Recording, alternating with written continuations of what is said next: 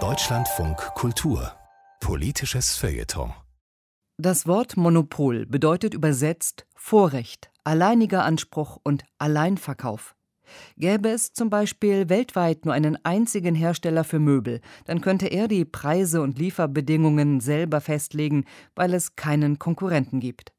Eine vergleichbare Marktmacht haben inzwischen die vier amerikanischen Tech-Konzerne. Größe gleich Erfolg. In der digitalen Welt ist die Monopolisierung quasi vorprogrammiert, warnt der Physiker und Philosoph Stefan Bauberger. Wir schreiben mit Word, wir suchen mit Apple, wir kaufen bei Amazon, wir kommunizieren mit WhatsApp. Unsere digitale Welt wird von großen Konzernen beherrscht. Apple, Microsoft, Amazon und Google bzw. Alphabet, diese vier großen amerikanischen Konzerne, sind gemeinsam mehr als viermal so viel wert wie alle 30 DAX-Konzerne zusammen, unter denen sich lange gewachsene Technologiekonzerne wie Linde, Siemens und Volkswagen befinden. Alle großen Digitalkonzerne sind dagegen erst innerhalb der letzten Jahrzehnte entstanden. Ihr rasantes Wachstum beruht auf Monopolen, die sie in ihrem jeweiligen Bereich errungen haben, und das ist kein Zufall. Hochtechnologie fördert die Vorherrschaft weniger Unternehmen, die sich die Entwicklung neuer und innovativer Produkte leisten können.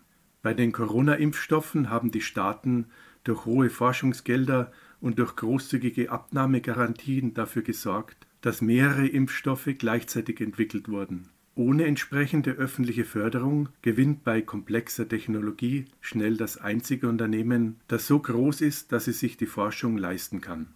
Bei Digitalkonzernen gibt es noch weitere Faktoren, die Monopole begünstigen. Der beste Friseur oder die beste Friseuse in der Stadt wird die meisten Kunden anziehen und das beste Geschäft machen. Aber er oder sie kann nur eine begrenzte Anzahl von Kunden bedienen. Selbst Impfstoffe lassen sich nicht schnell in beliebigen Mengen herstellen. Software dagegen muss entwickelt werden und dann kann sie aber fast ohne weitere Kosten beliebig oft vervielfältigt werden. Dazu kommt der sogenannte Netzwerkeffekt. Wenn ich ein Buchmanuskript einreiche, dann nimmt es der Verlag nur, wenn es mit Microsoft Word geschrieben ist. Keinen interessiert es, dass ich normalerweise mit Open Source Software arbeite. Wenn alle bei WhatsApp sind, dann kann ich mich mit einem Messenger-Dienst wie Signal mit niemandem verständigen. Wenn es um künstliche Intelligenz bzw. maschinelles Lernen geht, ist die marktbeherrschende Stellung eines Unternehmens noch grundlegender. Für diese Technologien brauchen die Computer viele Trainingsdaten. Eine Software lernt zum Beispiel Gesichter auf Bildern zu erkennen, indem sie mit sehr vielen Bildern trainiert wird, die diese Gesichter zeigen. Für das autonome Fahren muss ein Auto Gefahrensituationen erkennen können. Die künstliche Intelligenz für das Auto lernt, indem sie mit Bildern und anderen Sensordaten trainiert wird, die bekannte Gefahrensituationen repräsentieren. Jeder Tesla-Fahrer steuert für Tesla solche Daten bei, weil seine Fahrdaten ausgewertet werden.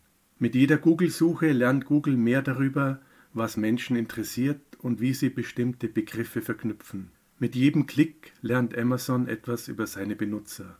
Die größten Konzerne gewinnen die meisten Daten und können daher die beste künstliche Intelligenz bauen. Das klassische Mittel gegen Monopole heißt Regulierung.